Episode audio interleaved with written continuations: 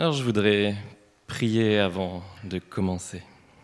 Seigneur Jésus, je voudrais te remercier pour tout ce que tu as fait dans nos vies déjà maintenant. Je voudrais te remercier pour ce que tu fais, que tu sois déjà dans nos vies et accorde-moi ton esprit pour qu'il puisse parler à travers ma bouche et que ton esprit soit présent ici en chacun de nous, que ta parole puisse encore nous bouleverser ce matin. Amen. Alors, je vais lire un passage ce matin, alors écoutez bien car il est très intéressant et effectivement ça fait suite à ce que Sam y disait. Je vais lire dans Acte 13, le verset 14. Alors le verset 14, ça c'est juste pour euh, remettre le contexte et après on va sauter au verset 43 à 52. Ils continuèrent leur route à partir de Pergé et arrivèrent à Antioche de Pisidie. Le jour du sabbat, ils entrèrent dans la synagogue et s'assirent. On parle là de Paul et de Barnabas.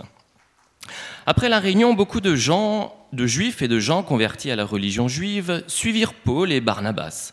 Ceux-ci leur parlaient et les encourageaient à demeurer, à demeurer fidèles à la grâce de Dieu. Le sabbat suivant, presque toute la population de la ville s'assembla pour entendre la parole du Seigneur. Quand les Juifs virent cette foule, ils furent remplis de jalousie. Ils contredisaient Paul et l'insultaient. Paul et Barnabas leur dirent alors avec assurance, Mais il fallait que la parole de Dieu vous soit annoncée à vous d'abord. Mais puisque vous la repoussez et que vous vous jugez ainsi indigne de la vie éternelle, eh bien, nous irons maintenant vers ceux qui ne sont pas juifs. Voici en effet ce que nous a commandé le Seigneur. Je t'ai établi comme lumière des nations afin que tu apportes le salut jusqu'au bout du monde.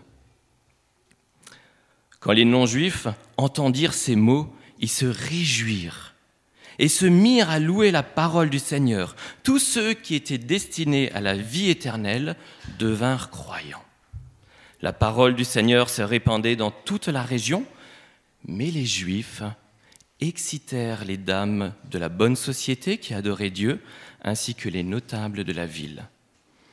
Ils provoquèrent une persécution contre Paul et Barnabas et les chassèrent de leur territoire. Les deux hommes secouèrent contre eux la poussière de leurs pieds et se rendirent à Iconium. Quant aux disciples à Antioche, ils étaient remplis de joie et du Saint-Esprit.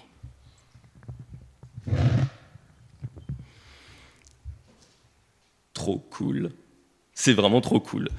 Parce que quand on voit Paul et Barnabas comme ça se balader, moi, franchement, j'avais toujours rêvé de vouloir être missionnaire.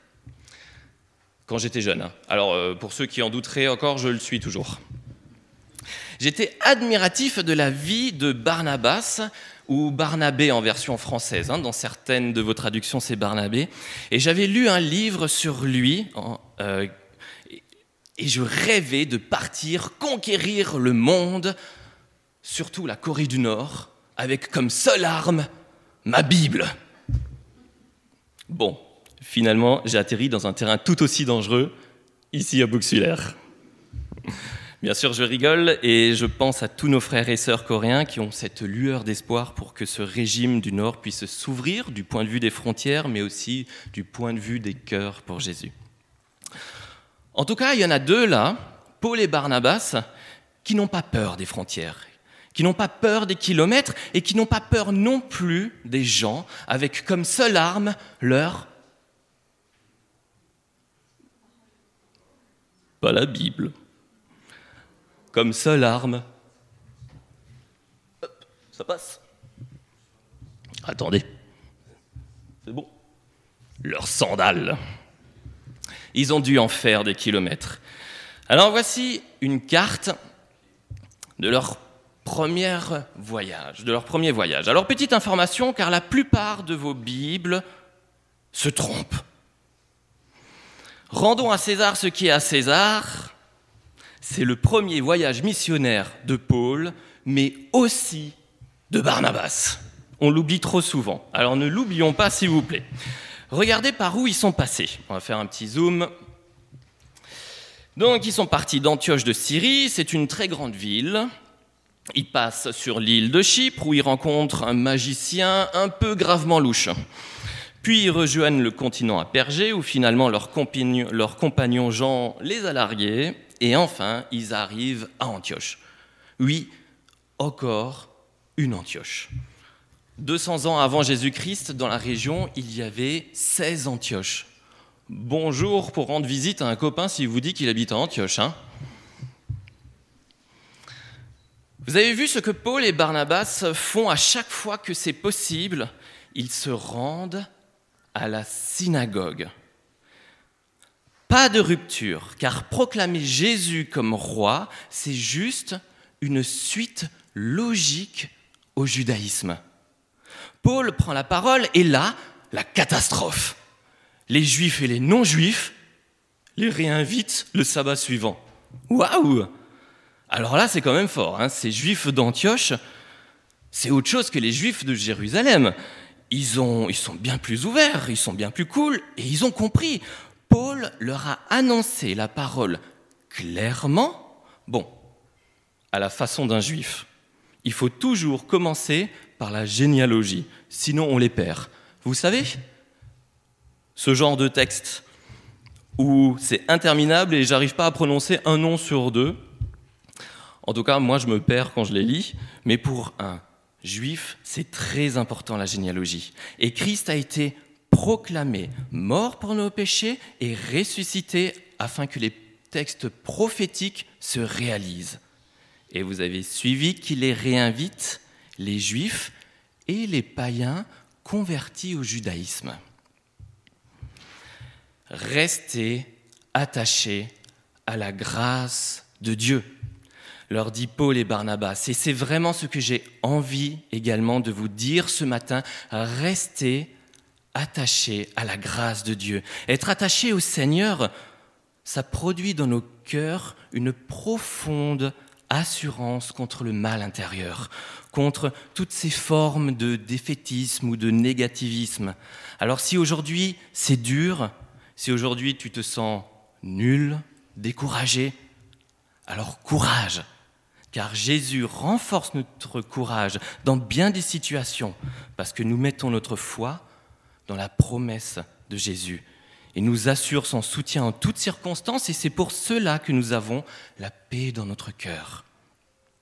C'est cela que Paul et Barnabas partagent.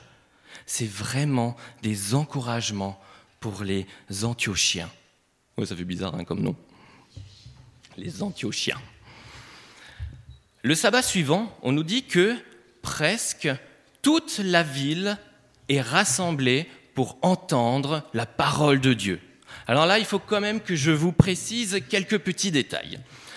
Antioche de Pisidie est fondée en 280 avant Jésus-Christ par Antioche Ier, et ça, c'est le fils d'un des généraux d'Alexandre le Grand. C'est une ville de commerce. Vous avez vu qu'elle est située entre la mer Méditerranée, la mer d'Égée, c'est dans la région des Grands Lacs. Elle a été peuplée après la bataille d'Acnium, qui se déroule en l'an 31 avant Jésus-Christ, et qui oppose Marc-Antoine et Cléopâtre contre Octave. Alors, il y a Octave qui encercle Marc-Antoine, qui finalement réussit à se faufiler, avec Cléopâtre. Alors je ne vous refais pas toute la bataille, mais en ce jour du 2 septembre 31 avant Jésus-Christ, beaucoup d'hommes furent tués. On parle entre 5000 à 12 000 hommes. Et c'est Octave qui finit par gagner cette bataille. Et chemin faisant, quand il rentre pour Rome, il se rend compte que l'Orient romain est inégalement urbanisé. Du coup, ils fondent des colonies romaines avec les vétérans de cette bataille-là.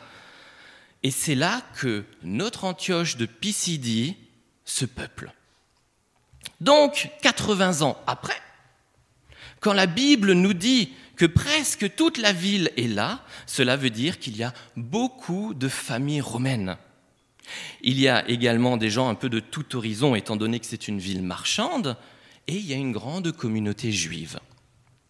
Finalement, nous avons rassemblé ici dans ces lieux des gens de toutes nations d'Orient, de toutes religions et croyances, et de toute culture. Mais là, rien ne se passe comme prévu.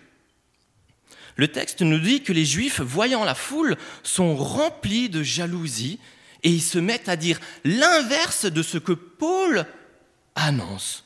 Et ils l'insultent. Waouh Mais qu'est-ce qui se passe? Le premier sabbat, ils étaient super contents. Il leur demande de revenir et le deuxième sabbat, c'est la guerre absolue.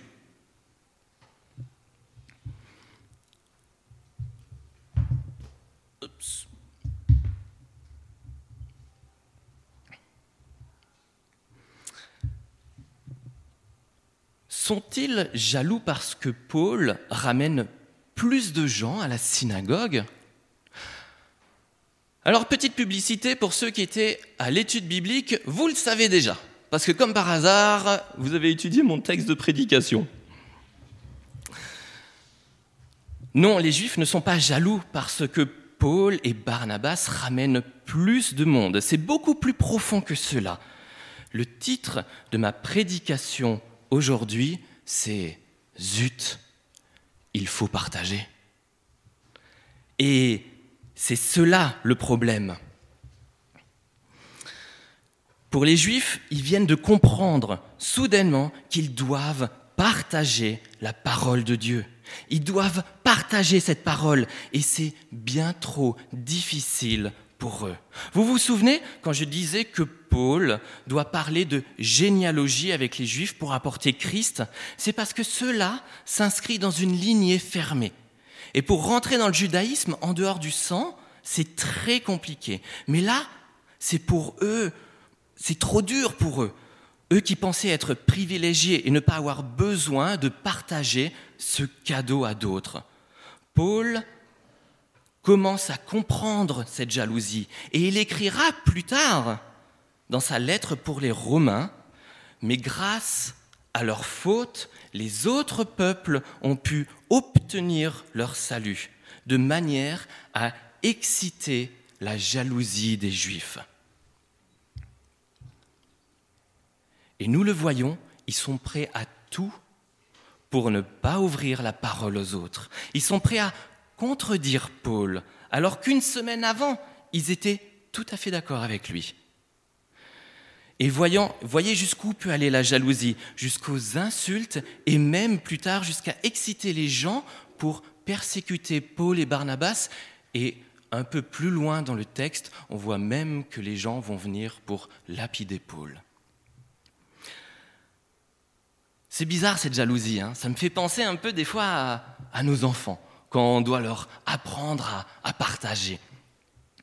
Demandez une fois aux, filles qui font la garderie. C'est assez marrant de voir nos enfants quand on leur demande de partager, quand ils ont un jouet en main et que finalement ils n'ont vraiment pas envie et au lieu de le partager, ils préfèrent le jeter.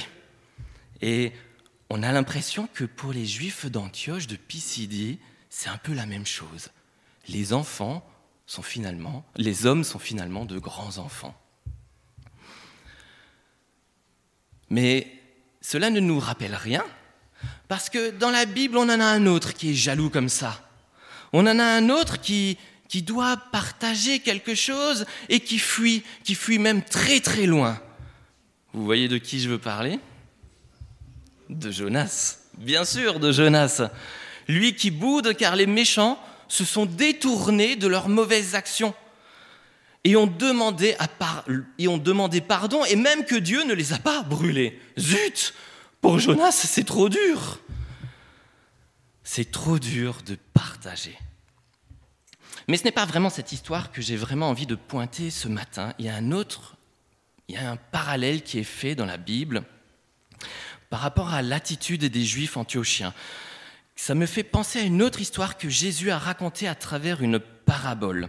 Vous vous souvenez de cette parabole où deux frères travaillent chez leur père et que le cadet veut partir avec l'héritage. Le fils prodigue. C'est exactement ça. Jésus, en nous livrant la parabole du Fils prodigue, nous parle déjà de cette jalousie des Juifs.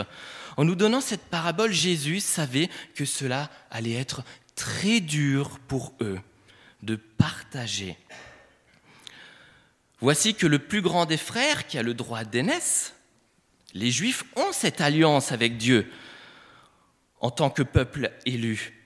Ce grand frère est jaloux de son frère cadet qui lui a dilapidé tous les biens de son père qui lui avait légués. Et oui, nous aussi, nous avons déshonoré notre père avant de revenir à lui.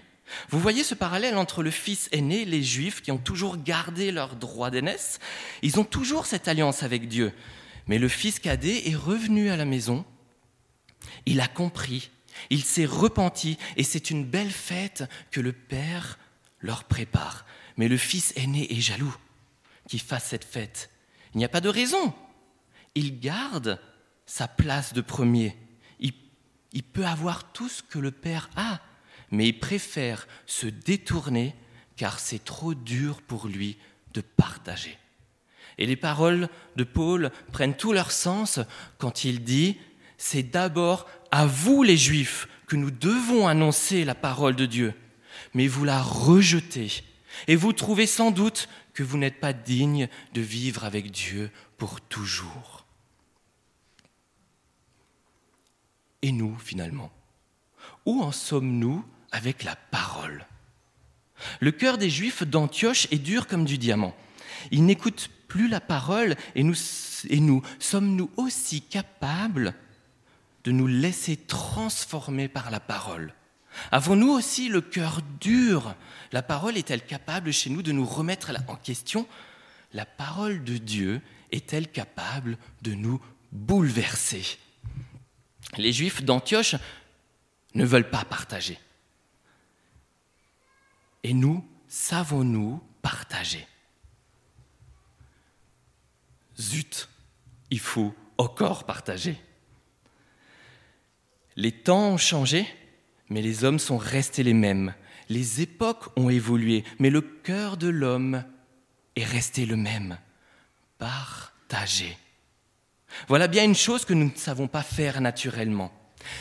C'est marrant de voir que ce mot est employé dans certains contextes alors qu'il ne devrait pas y être. Vous avez déjà remarqué que l'on dit qu'on partage nos vies sur les réseaux sociaux où on partage des films.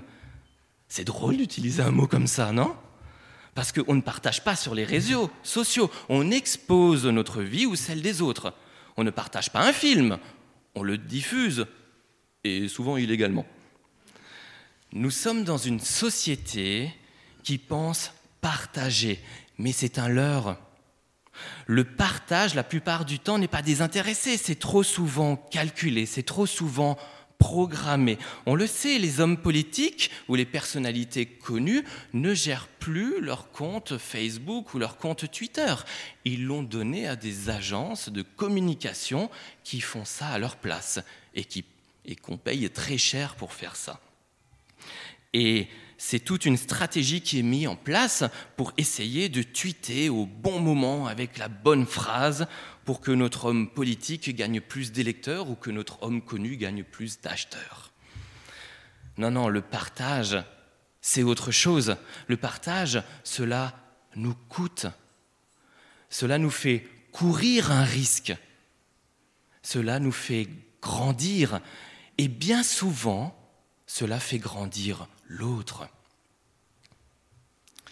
Il y a plus de bonheur à donner qu'à recevoir. Paul partage la parole aux gens d'Antioche. Et j'aimerais mettre le doigt, si vous vous souvenez du texte, j'aimerais mettre le doigt sur les fruits du Saint-Esprit. Avez-vous remarqué la différence entre les juifs d'Antioche et les non-juifs? On nous dit que les juifs insultent, contredisent, ils sont jaloux et vont même aller jusqu'à persécuter Paul et Barnabas, alors que les non-juifs sont remplis d'esprit, ils sont joyeux, c'est dit deux fois, et remercient Dieu. C'est intéressant, non? C'est intéressant de voir les fruits que portent les chrétiens. qui ont une communion avec Dieu. Et là encore, j'ai envie de vous encourager ce matin à partager l'Évangile, afin que vous puissiez pleinement également porter du fruit, que vous puissiez pleinement briller dans ce monde. Beaucoup de gens vont chez Laetitia, par exemple, pour lui dire qu'ils étaient euh, touchés. Alors Laetitia, c'est ma femme, mais c'est pour lui dire qu'ils étaient touchés, soit par sa gentillesse, son sourire, sa joie de vivre. Et partager la parole de Dieu n'a pas besoin forcément d'être verbal. Elle peut également se traduire à travers nos actes de tous les jours. C'est cela briller dans le monde. C'est comme ça qu'on peut dire aux gens, mais finalement ce que tu vois chez moi, c'est juste Jésus qui est dans ma vie. Alors brillez et ne vous renfermez pas dans la jalousie. Paul cite dans son discours Ésaïe, J'ai fait de toi la lumière des nations pour porter le salut jusqu'aux extrémités de la terre jusqu'aux extrémités de la terre. Et ça me fait beaucoup penser à mon, mon histoire de Corée du Nord dans le temps quand je voulais partir. Mais on pourrait l'interpréter autrement. On pourrait l'interpréter jusqu'à l'extrémité de l'autre, car mon prochain, c'est aussi mon lointain. Et Lévinas, un, philosophe, Lévinas, disait autrui en tant qu'autrui n'est pas seulement mon alter ego, il est ce que je ne suis pas.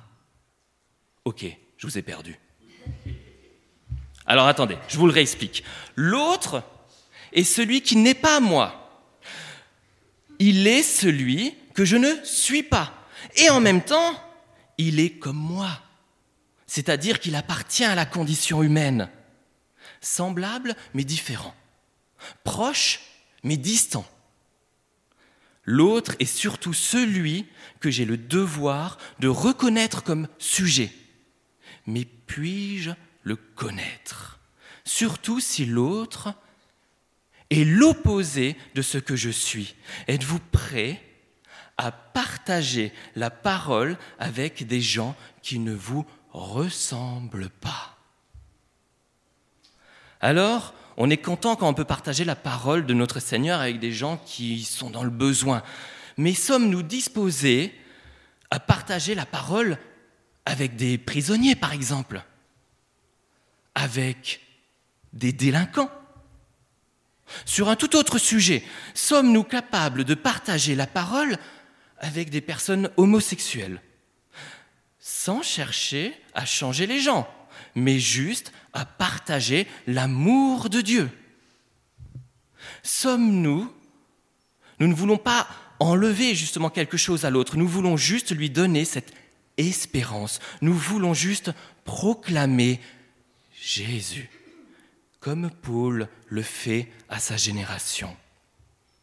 Êtes-vous prêt à partager alors que la personne, vous le savez, n'en veut pas? J'ai un exemple par rapport à ça. Je connais depuis des années un couple d'Arméniens qui ont une vie difficile et je sais qu'ils ne sont pas intéressés par Jésus. Et ils ne m'appellent que quand ils ont des problèmes. Ah, c'est frustrant, non hein? De se dire que quand tout va bien, ils t'appellent pas. Mais c'est pas comme ça que je le vis, au contraire. Je sais que je suis là uniquement pour leur apporter un soutien par moments difficiles, une bouée quand ils nagent dans cette galère, administratif la plupart du temps, et nous devons être des lumières pour les gens qui en ont besoin. Alors, sommes-nous prêts, nous aussi, à partager Et j'ai un exemple que je voudrais vous laisser qui me brûle les lèvres, car j'ai entendu trop de bêtises, même dans nos églises. La France est-elle à nous? Et devons-nous la partager? Je pense à tous ces hommes, ces enfants, ces femmes qui débarquent chez nous pour échapper au conflit dans leur pays. Mais juste des fois pour juste échapper à la misère. J'ai envie de croire à tous ces chrétiens qui se lèvent pour partager non seulement la parole, mais aussi leur repas, leur amitié, leur présence, car nous sommes des lumières pour ces gens-là, mais aussi pour toutes les personnes qui se sont renfermées dans leur jalousie de garder une France qui finalement appartient à tout le monde et à personne. Mais des fois, malgré que notre témoignage, les gens ne veulent pas entendre le message de Jésus. Et je crois qu'avec l'intelligence du Saint-Esprit, nous pouvons aussi secouer la poussière de nos pieds. C'est-à-dire, nous vous avons annoncé la parole, mais comme vous ne la voulez pas, je me désengage de vous. Mais je parle avec l'intelligence du Saint-Esprit, car des fois, quand cela devient trop dur, il est bien de secouer la poussière qui est sur nos pieds. Mais des fois, à travers l'écoute du Saint-Esprit, celui-ci nous pousse à continuer. J'ai un témoignage qu'un jeune un jour m'a raconté. C'est un ancien jeune des gens du voyage. Un beau jour, quelqu'un toque à la caravane familiale. Le père de famille ouvre la porte et il tombe nez à nez avec un jeune pasteur. Et là, le jeune pasteur lui dit, j'ai un message de la part de Dieu à vous annoncer. Ni d'une ni deux, le père de famille lui donne un coup de poing dans le visage et referme la porte. Le lendemain, toc toc toc, le jeune pasteur se tient là et dit au Père, j'ai un message de la part de Dieu à vous annoncer. Et rebelote, paf. Vous connaissez la suite. Ce jeune qui témoignait me disait, le pasteur venait chercher son pain quotidien, presque pendant une semaine. Le père de famille, à la fin de la semaine, rouvre, voit toujours encore ce pasteur qui insiste, et il lui dit, soit tu es vraiment, euh, il dit un gros mot, soit tu as vraiment quelque chose à me dire. Et il le laisse entrer. Le jeune pasteur prêche Jésus à cette famille. Et le père le jette dehors et ne se convertit pas du tout. Mais le fils, les paroles ont résonné dans sa tête. Et il a fini par accepter Jésus dans sa vie en même temps que sa famille le rejette.